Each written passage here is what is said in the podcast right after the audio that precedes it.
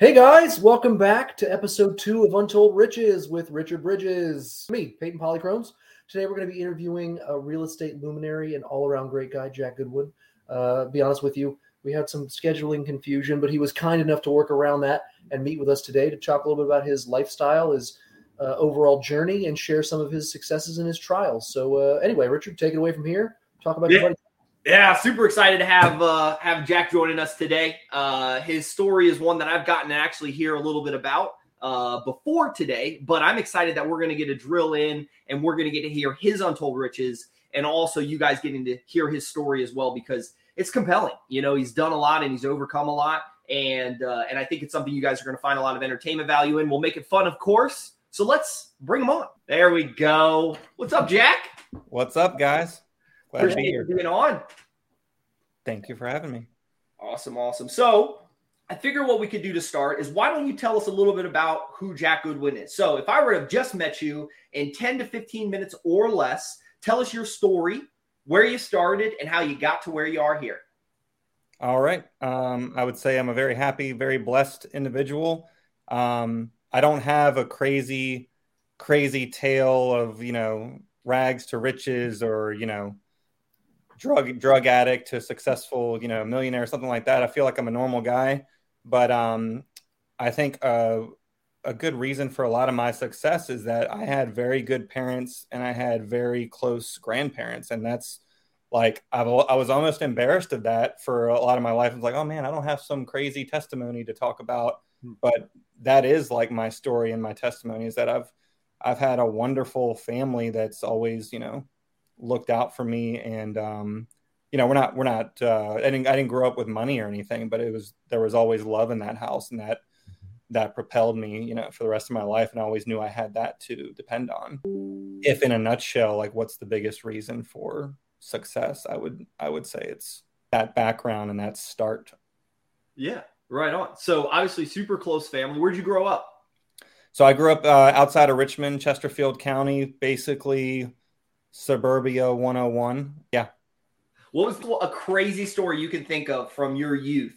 Uh, that maybe you got in a little too much trouble, or you tried something out and it didn't go according to plan, or an experience you had at school. Talk to us about some of those awkward transition years as you were growing up in Chesterfield.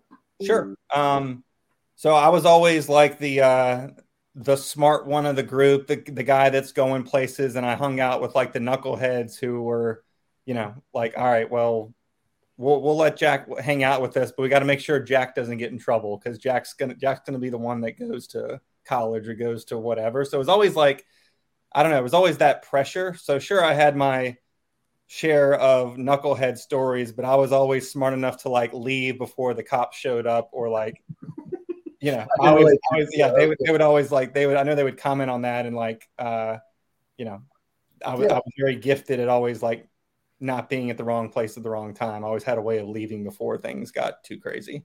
Um, but yeah, I mean, I, I grew up in Richmond, uh, played baseball.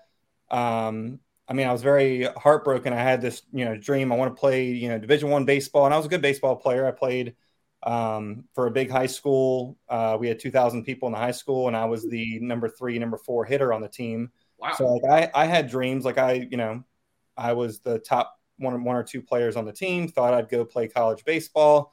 Long story short, I got offers for like you know small schools, Division three schools, but no Division one offers came my way. Um, and so I, I think luckily I was you know smart enough. I think a lot of people make the mistake of maybe chasing the dream and going you know going to do something that they're, that they're definitely not going to do four years later. And uh, I'll credit myself for realizing, okay, well, the uh, the critics have spoken. I'm not good enough. I'm not going to be a professional baseball player. Where do I want to go to school? And so I kind of said, I want to go to a big school or bus. Maybe I'll try to walk on, and we'll see what happens. And if it works out, great. And so I, you know, applied to JMU, Virginia Tech, and um, University of Virginia. Got into Virginia Tech and JMU, and basically said, I'm going to go to the biggest school that I can get into. Hmm. Kind of a shallow reason. I wanted like big sports, so I went to Virginia Tech over over James Madison, that you know wasn't as well known. It's But- not shallow if you're passionate about it, though, man. It's like For uh, sure. True. Yeah, I guess so. I mean, and I don't, I do not regret that decision. I went Now, Virginia Tech is not what it used to be, but 2006 to 2010, we were really good at both football and and basketball. Mm. Uh, top three, top ten, top five, like the three or four seasons that I were, was there, and it was a lot of fun. Um, you know, to be a part of that, and um, you know, I just guess try to get right into it. Like a, a big story that that did impact me is um, I was there. I was a freshman on campus for the Virginia Tech shooting, um, and you know, at the time, shootings are terrible. I feel like they don't get the uh, the headlines, if you will, as they used to. But you know, because now they happen, God forbid, so often. Um, but that was a big deal. I mean, it was it was Columbine and then Virginia Tech. If we if we think about it, this was 2007. I was on campus in the fall of 2006. So I was spring of my or my my freshman year rather, and uh, yeah, that was a very real experience for me. So I just remember just real quick anecdote about that. Like I was on campus and basically the campus is divided from academic side. Then you have this big drill field that you walk across and then you have the uh, the dorm room side. So I was walking from the dorm room side, nine o'clock in the morning or nine fifteen, and I'm walking down down the steps down the hill to walk across the drill field, and I just start seeing people running. Like I'm like, all right, this isn't good. Like something's going on, but everyone's just starting to run across the drill field. So you know something's going on. You know something's wrong. Um, so yeah, you just start doing a light jog back and you know, that was a very scary time because this wasn't the age of cell phones or internet. Like, I remember the only person really that I texted back then was because you had like limited text. Like, I had like 100 texts to use for the month or something. But like, right. it was it was my dad who's like the least tech savvy guy in the world. But like, that was his way to keep up with his son that's now gone off to college. Is he would send me little text messages, you know, every other day or something. So, uh, but I couldn't like I couldn't get a text through we ran back to the dorms and like we were we were you know um, we were shut off. Like we, we couldn't go anywhere and we couldn't get any info out info in. Luckily like my great aunt she's now passed away but she called me to make sure i was okay. And i said yeah i'm back in my dorm. I'm okay. And i found out later she was able to get the word out to my mom and dad because no one could reach you know that was a very scary time. They're in richmond four hours away. I'm in blacksburg virginia virginia tech and you know it was it was a very scary time. I don't know who who of my friends you know we turn on the news and then we see the academic building right across you know the hall. They're dragging bodies out and they're dragging people out. And you know it was a very scary time you don't know who of my friends is there who's you know um so that that was like a defining experience i guess if i could say like what did i you know 15 some years later what has it now been? So 2007 to yeah um yeah so you know what have i learned or what you know what what how did that shape or mold my life? I mean thankfully i didn't know anybody directly but i had friends on my dorm that had friends that were shot. And that was very that was very sad. That was very you know um, a very trying time. Uh, but the weird thing, and I feel comfortable saying this because all of my 10 to 20 friends, you know, from freshman year, we all said the same thing. The next month was my best experience at Virginia Tech by far. Mm-hmm. So, may sound weird, but I'll tell you why. It's because it was springtime. It was then, it was like, so it was April 16th. We had to just get through exams, call it like May 15th or whatever. Um, we came back to campus Everyone was super understanding. The campus was so well bonded. Um, Virginia Tech is known for having school spirit. Like it's crazy. Everyone just wears orange and maroon every day to class. Like you may have like a day at another school where you wear like, oh, there's a football game, so I'll wear purple or I'll wear my school color. It's different at Virginia Tech. If you haven't been there to experience, you don't understand. Like it's school spirit is on a different level, and it was even more amplified after the shooting. And, you know, so it was me and all our friends, all the teachers said, Hey, your grades for this semester um, can only improve. If you want to take your final exams, you can only improve your grade. And they did that for across. So there was no pressure. You were taking exams just to see what you could do. So it turned into four weeks of just hanging out. Um, you know, we'd get in a circle out on the quad or something. one of the guys is playing his guitar. Uh, we're we're playing football. You know, uh, the drinks are flowing, etc. Like it's just a good time at campus, and we all bonded, gelled, and I was great friends with all those guys. Um, still, I'm really good friends with a couple of the guys uh, that that live up here in Northern Virginia, where I live now, uh, outside of DC. And that time was, you know, was my best time at Virginia Tech. So from tragedy, it actually made us all all come closer. Um, so that I mean, yeah, if I could have a silver lining and a good takeaway from that, mm-hmm. um, I'd say that, that that would be it. And then, you know, got me in my feelings, got me in my soul searching. I ended up going on a mission trip that summer out to California, where we walked across the border to Tijuana and you know delivered things to orphanages and stuff. And um, I got a job at SeaWorld that summer, like at the churro stand, just to pay the bills for the summer. And uh, you know, so that that that was like a really good good summer. But uh, people knew I wore a Virginia Tech shirt, and you know, I'd go around telling people about Jesus all summer and they would stop and talk to me because I had a Virginia Tech shirt on and they wanted to talk to me. Oh, are you a student? Like you're, I'm a 21 year old kid or 20 year old kid. They're like, oh, you were actually I was 19. It was freshman year, yeah. So I was 19 years old.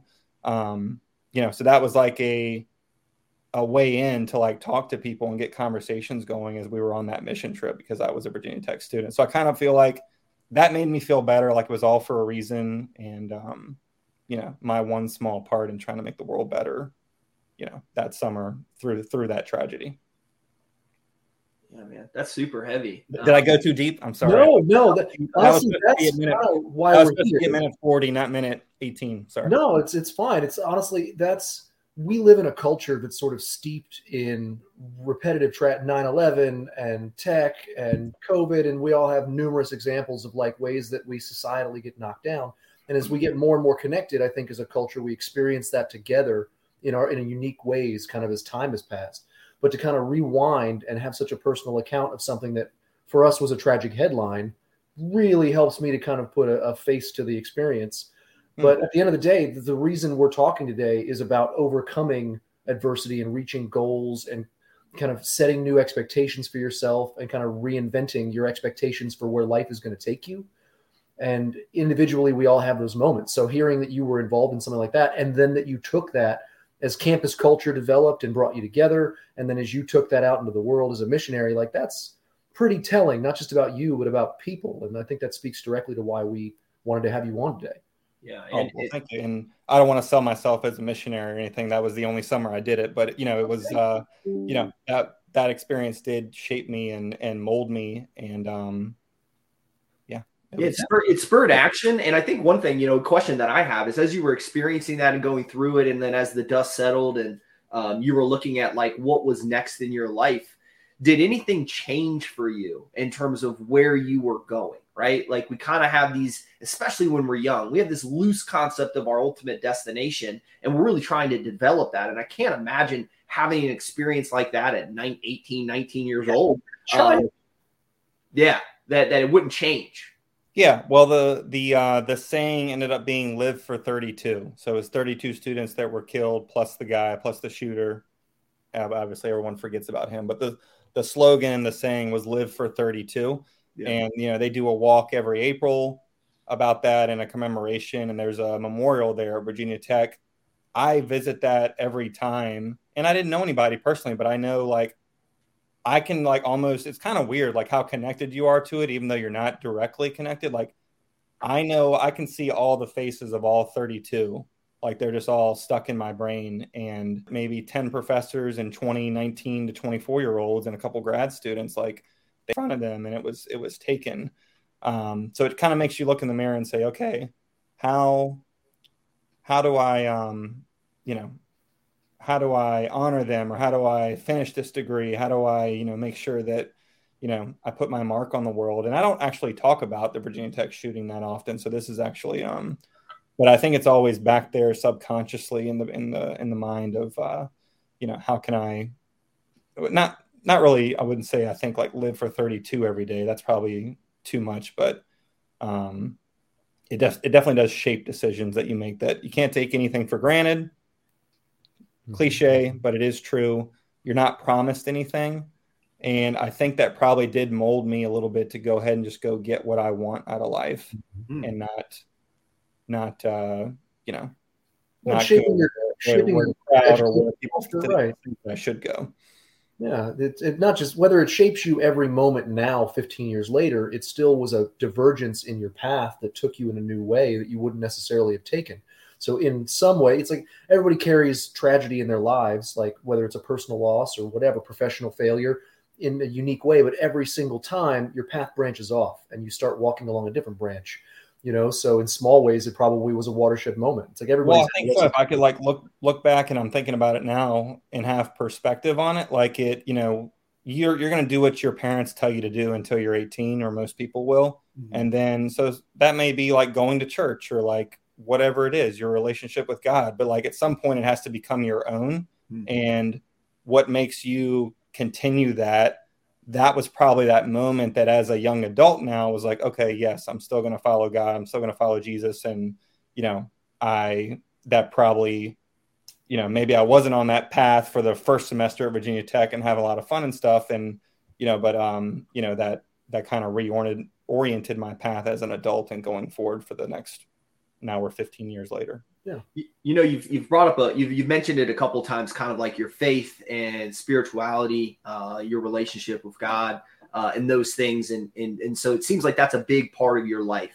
So tell me about how you've kind of embraced your spirituality, uh, your religion, and those things, and, and, and the decisions you've made that have ultimately kind of gotten you to where you are now in life. Yeah. I've been asked to like, you know, share my testimony with people and like I said, that was always a, a tough thing for me to do because I was like, I don't have this, you know, come to Jesus moment. It was like my grandparents, and I think I'm not sure, but I'm pretty sure my grandparents' parents, you know, were were Christians and you know just good good people from the country and went to church every Sunday and Wednesday night service and stuff like that. And just you know, I'm sure they had their problems and you know you hear stories and stuff, but like you know, rooted in the Lord. Like I don't have some crazy salvation story, so um, but I, I think uh, I lost my train of thought there. What was the question? Basically, like how have you used the faith? Oh, yeah. So um, there's been several instances in my life where, you know, I didn't come from money, but like God has always shown up for me, and you know, I've always, you know, I think you, you know, I believe that God helps those who help themselves too. Mm-hmm. Um, I've always been willing to to do my fair share, but like there's been I can tell like one small example of when I didn't have money or I didn't have something and God has provided for me. Um, like at Virginia Tech, uh, my parents paid the tuition, but I paid the room and board. And so I had to get a job and I was flipping pizzas at Sbarro, making, you know, I became a manager by my senior year at Sbarro, flipping pizzas. But like, you know, money was tight. And, you know, I remember, I don't remember the specifics now. I wish I could write down the actual numbers, but I, I didn't have a lot of money. I was stressed and I didn't want to make a phone call home or anything like that. I wanted to just figure it out. Mm. And I still like put the offering in in the plate at church like that Sunday. Literally, I like seven days later, I get a fifteen hundred dollar or eighteen hundred dollar like something big from Virginia Tech. Like, why would I never? That was the only time that that ever happened. I just got a check from Virginia Tech to John Goodwyn, my legal name. Like, I, that came out of nowhere. But I I attribute that to like I took I had faith in God when I didn't have much. Mm-hmm. And that's just a small example of how he rewarded me, you know, yeah. 10 days later or seven days later. And it was, uh, I still don't forget that. And there's been two or three other examples of, of tough times. And, you know, I, I stayed true to that financially. And then I was rewarded, you know, a month later or big, you know, big time. So they call that the prosperity gospel. And I, I don't believe in that. And that's, you know, that's not what the Bible says, but I do believe that, you know, if you if you have faith in God and and you know and believe that He's going to take take care of you, that you know I've seen it in my own life that it. You, know, you can draw from other faiths. I mean, karma is a pretty common word for that. If you pay life forward, if you invest in the that's, betterment, that's basically what I'm saying. People, yes, right. right, you're going to get that back. You know what I mean? It's yeah. God, whatever that shape that takes for you, is going to see you if you burn brighter. You know, if that's in my darkest moments. It's always been like, what's purpose? It's like, well, life is dark and entropy is real. Be the brightest candle you can and bring as much light to the world with whatever label you want to put on it as you can. And then you're going people are going to gravitate toward that light. Good things are going to gravitate toward good things. And I think learning that at a young age and having that confirmed for you, you know, you and I are only acquainted, but you give a great impression. You just are have a great temperament and demeanor. And I, it seems like that's informed by that. You've mentioned a couple of times also that I wanted to touch on that your foundation was firm and that that honestly is an untold story a lot of times these days it's like everyone kind of pursues that that dream of stability and family and love and unity and, and support and and but that is that that allows you to springboard off of that and and stumble and fall and get back up and I, I think that's a valuable story to share as well you know it's like whether whatever home you come from each person's struggle is real and you can still overcome those struggles and become something you want to be so I think it's pretty cool to set the benchmark that way. I think it's neat. And, you know, and, and another example of kind of that same philosophy is like the law of attraction.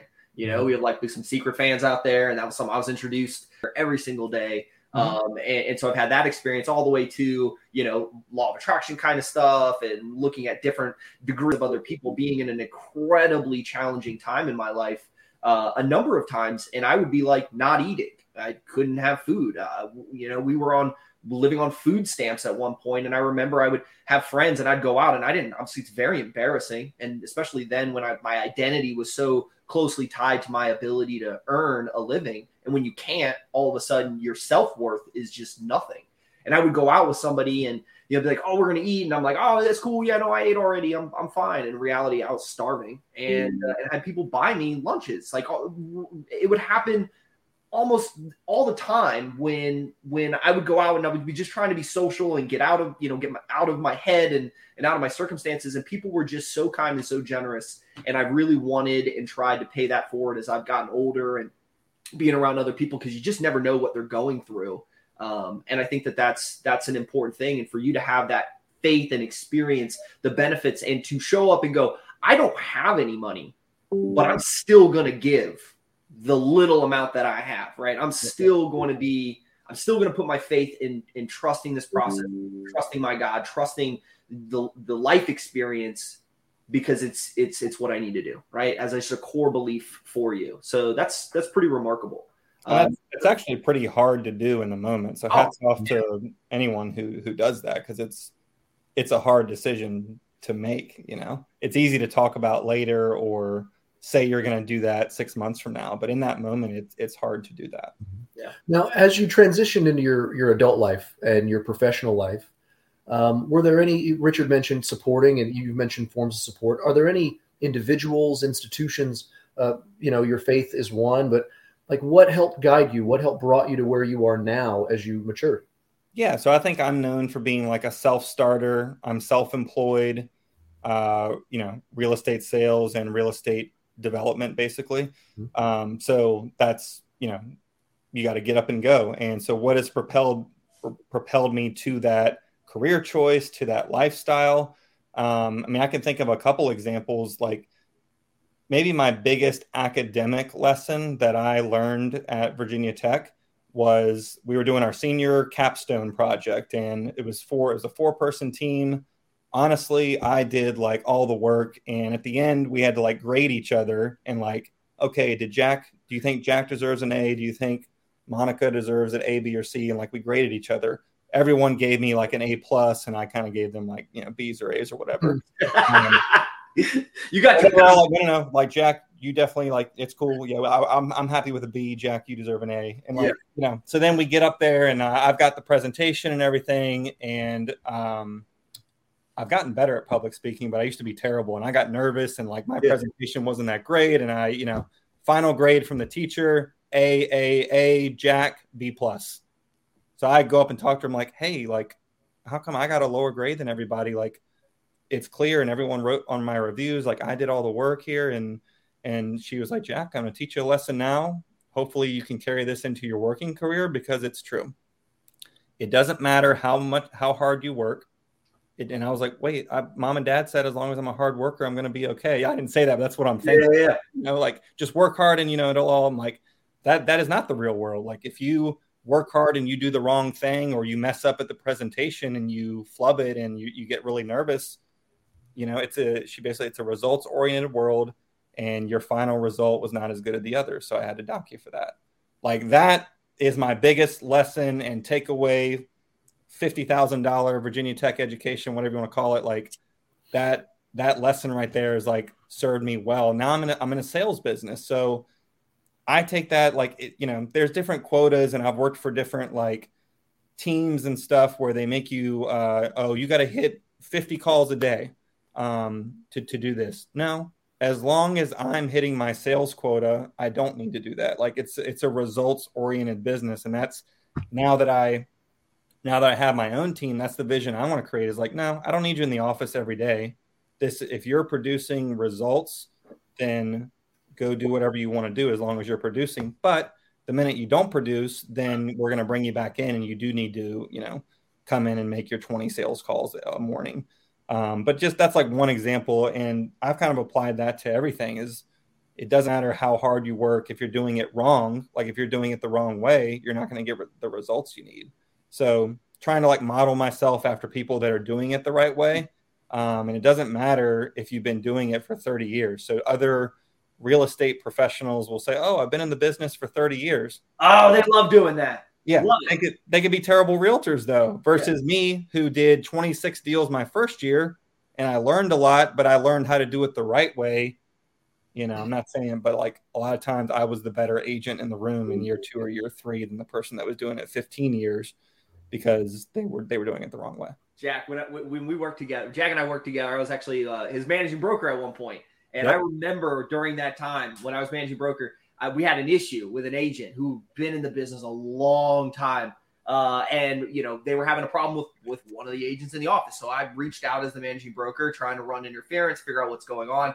And I call them up, and they know what's going on, right? Because it is escalated to this point, and I'm getting in charge uh, as the supervisor. And and I get them on the phone, and I the second I get on the phone with them, I'm like, yeah, I'm Richard Bridges. You know, I'm managing broker with White Realtors out of the Eastern Prince William office. Um, you know, I understand that we're having a little bit of an issue with my agent X, Y, and Z. And they're like, I've been doing this 37 years. And I would already looked at the documentation. At and the first thing out of my mouth was like, oh my God, you've been doing it wrong for 37 years? Good for you. Crazy. And the, dude, the pause on the other end, I like, I that person would have murdered me with their bare hands if I had been in front of them. But it was just like, it's that type of thing. It's like, just, yeah, I, I, it's, it's funny that you say that because they do. They'll, they'll tell you, uh, even if they're wrong. Yeah. Yep. I can see that. And so, yeah, I work in a sales sales business, very sales. You know, it's it's a hundred percent commission. So why would I want to waste my time doing something that I know is not the way I want to work and not the way I want to do it? Um, you know, now that I work for my own team, I, I do things different. I don't I don't go into the office every day from nine to twelve and do, things a certain way, and I'm I'm actually more productive. You know, I'm getting more results doing it the way that I know how to do it and the way that work works most comfortable for me. Well, the way our economy's shifted in the last couple of years has definitely allowed people who are innovative to take the forefront in industries. Not just, I mean, it's always front runners are always front runners, but the increased flexibility of how we schedule our time and value our resources has all kind of created this watershed, I think, culturally, at least in this country, where I think people like yourself can create their own paths forward and don't have to do it like their dad did anymore, you know, and and create new opportunities. But I'd like to hear a little bit more, if if, if there's no objection. Like, what do you do when you're not working? Like, is there a story that create like have you ever done anything crazy that's cool, or gone to the Congo, or jumped out of a plane, or do you paintball on weekends, or no jujitsu, anything? Like that about yourself that isn't work related?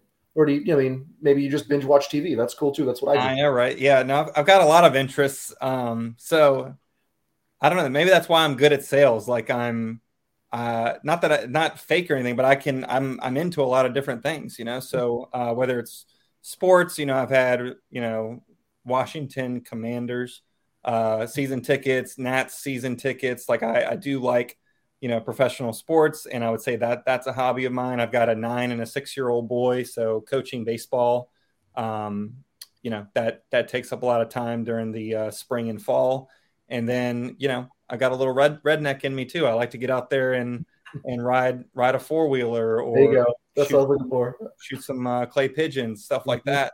Yep. um, so i you know i try to do that when when i can I like to get down to Florida for every spring training, so I'm happy to see that the uh, the MLB and the Players Association reached a deal, so I can go yeah. down and get some warm weather. I'm just going to make it happen, Richard. I'm going to like find a, a, day in the next two weeks and just go down there for two days and try to watch some some spring training baseball. Um, and then that, is, that right there is a perfect example of like living for 32. One of the things I, I rec- I oh, I'm super bit. I'm swamped right now, but I'm like, no, I'm gonna do this. Dude, do it's it's yeah. so crazy for the time that I've known you. Like you are perpetually one of the busiest people. You always have stuff going on. You always do. I mean, even if like you were in a transitionary period or you were growing, you were always staying very, very busy in personal life and and professionally. And the thing I've always respected about you is you're like nah, you're going to the baseball game, you're going to the cabin, you're gonna take that trip. I have a very understanding wife too. She lets me do what I want. Dude, your wife is shout out Jessica. She is the best. Yes, shout out. Uh, dude, that yeah, that that that's awesome. And I'm actually going to be the beneficiary of that. I got an invite yesterday to go to the old the old cabin out there in West Virginia on Sunday. So I'll yep. uh, we'll see if any of the redneckery rubs off on me, but we'll hopefully have some fun on on, on Friday. Looking forward to it. Yep, eleven hundred acres of logging trails just to ride around and have fun in. So yeah, that should be awesome. Um, so one other kind of last question I think for for us before we start thinking about kind of wrapping up is you had uh, you had kind of mentioned to us before um, that you were not thinking real estate, or this is something I know you've mentioned to me before when you were in college, but kind of an audible thing kind of happened really completely 180 degree change where you were headed in life. Can you tell us a little bit about that and ultimately, you know, how you ended up where you are right now? Yeah. So uh grew up in Richmond, went west to Virginia Tech, four hours in Blacksburg. Um, I this is a big I don't know why I didn't mention this. I married my high school sweetheart. That's kind of oh, a big, like, that's awesome. Only, uh, yeah, so that kind of sorry, Jessica, left that left, left that part out, but I'm married. She's sitting. She's sitting on the other side of. The, she's like, dude. Yeah, no, she's gone. But if, if she's upstairs, yeah. yeah uh, there you go. So yeah, I married my first girlfriend junior year, dated her for two years in high school, and then she stayed in Richmond. I went away to college, and we long distance for four years. Proposed right before my senior year, and um, you know, I graduated May 15th, got married June 5th, and then I was headed to law school. Now, this is 2010. The economy's terrible. Like, there's no jobs to be had. So I was just like, well, I don't, I'm not good at computers. I'm not good at, um, you know, engineering or anything like that. Like, I'm just going to go to law school. I'm really good at writing and reading, and, uh, you know, we'll see where that takes me. So um, I had good grades at Tech, did good on the LSAT, applied got waitlisted at William and Mary, which is like a top 30 law school. Um, and I was super bummed about that. Like, um, and I went down there, met with the dean, like tried to like, you know, schmooze my way in and it didn't work. So I was like, oh man. So I had to go to my fallback school of George Mason, which is in Northern Virginia, just outside of DC. But Mason, I was still happy to get into top 40 law school. And um, I had good grades. My LSAT wasn't it was like average. I would say average LSAT. So I was happy to get into that school, and it's just on the, the nation's doorstep. So for a lawyer, it's probably a good good spot to be. But I look at that and like I was so crushed. Like oh, I thought it was like William and Mary or bust. Like if I get into William and Mary, that'll set me up.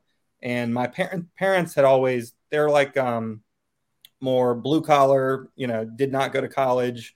Uh, stable, but like you know, they always encourage me like be a professional, be a prof like no one can ever take be a doctor be a lawyer be an engineer like something that no one can ever take that job away. And so um, you know that was on my mind and i was on that track but i didn't get into william mary which would have put me in williamsburg and i probably would have you know gone there three years and gotten a job in richmond. I instead trekked up 95 that summer you know one month after i got married we moved up to just outside of dc to start law school. I did one semester of that and I had two A's, a B, and two C's. Like I was like 50th percentile, and it was 2010. Uh, the professors and everyone was like, only the top 10% are going to get jobs, and it was very pressure, pressure, pressure. I was stressed out, and uh, you know, I remember calling my dad and be like, yeah, I think I'm just gonna, you know, take a year leave of absence. You know, I, I couldn't tell him that I was gonna like drop out, so I just called it a, a leave of absence, which you're allowed to do a year a year leave of absence. So um, I dropped out after the first semester and I was like, now what? And I remember thinking, this is before he was president, but I was like, okay, how can I be successful? Donald Trump makes a lot of money in real estate. I was like, okay, well let me uh let me look at let me look at real estate. So I like networked Virginia Tech commercial real estate people and like I went and had lunch and took them out to lunch. Everyone was actually really nice. That's the Virginia Tech community, love it. Like they took me up on it and like told me what to do and they were I quickly surmised like okay, I'm to have to be some big shots assistant for 10 years in the commercial industry. I don't I don't come from money. I don't have those wealthy contacts to like build my own database up. I'll have to work for somebody and then like build my own contact list. Where could I be successful a lot sooner? And I was just like, okay, I guess residential real estate. But I kind of think like it goes back to like the life lessons learned and everything. Like God's always looked out for me. Like that that allowed me to to step into real estate in a top five real estate market. You know, mm-hmm. it doesn't get more stable. Like I would say, New York, San Fran, although people are leaving there now, but like historically are like the sexy real estate markets. Mm-hmm.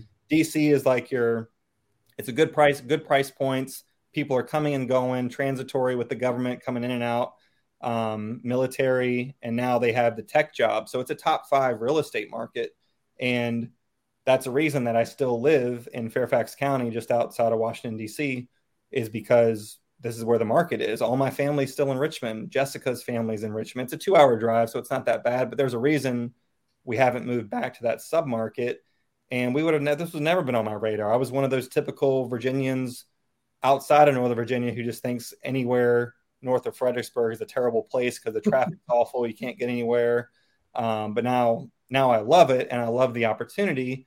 And to kind of put a bow on it, I did end up coming up becoming a professional. I'm a, I'm a professional realtor. No one can take that away from me. Like I wanted a job where the harder I work, the more I earn, and that has been real estate. I've been fortunate enough, I won't go too long, but to transition from just real estate sales to real estate renovations and investments, and that's my passion. And you know, um, I had to put in my dues at first, and you know, come from nothing to save money so that I could buy these properties and then, you know, um, but basically the, the, the sales business allows me to to funnel my house flipping business, which allowed that profit allows me to buy rental properties, which funds my lifestyle and my future retirement. Um, and that's now me in a nutshell. But it was all because you know I didn't get into William and Mary. I moved up here and I'm in a top five real estate market.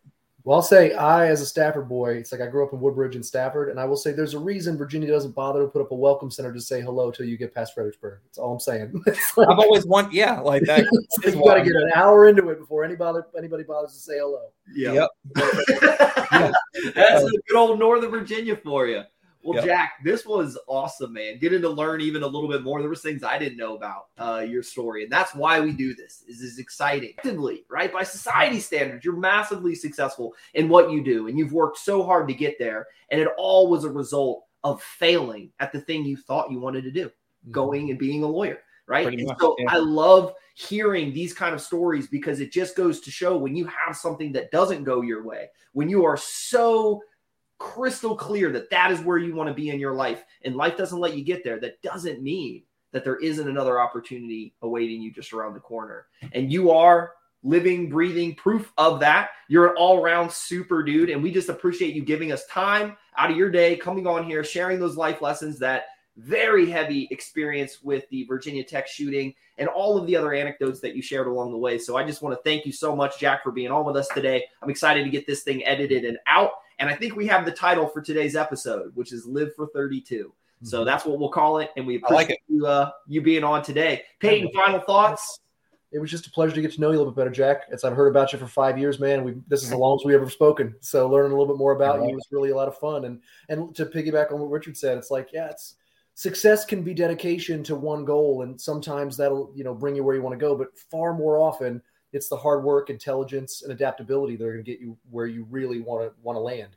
And I think you're sort of the poster child for that. And I think it's really awesome. So it's just really a pleasure to get to know a little more about that. Well, thank you both for having me on, and I can't wait to hear some other podcasts from you guys. All right, we'll have one out eventually. Hey, buddy. Have a good one.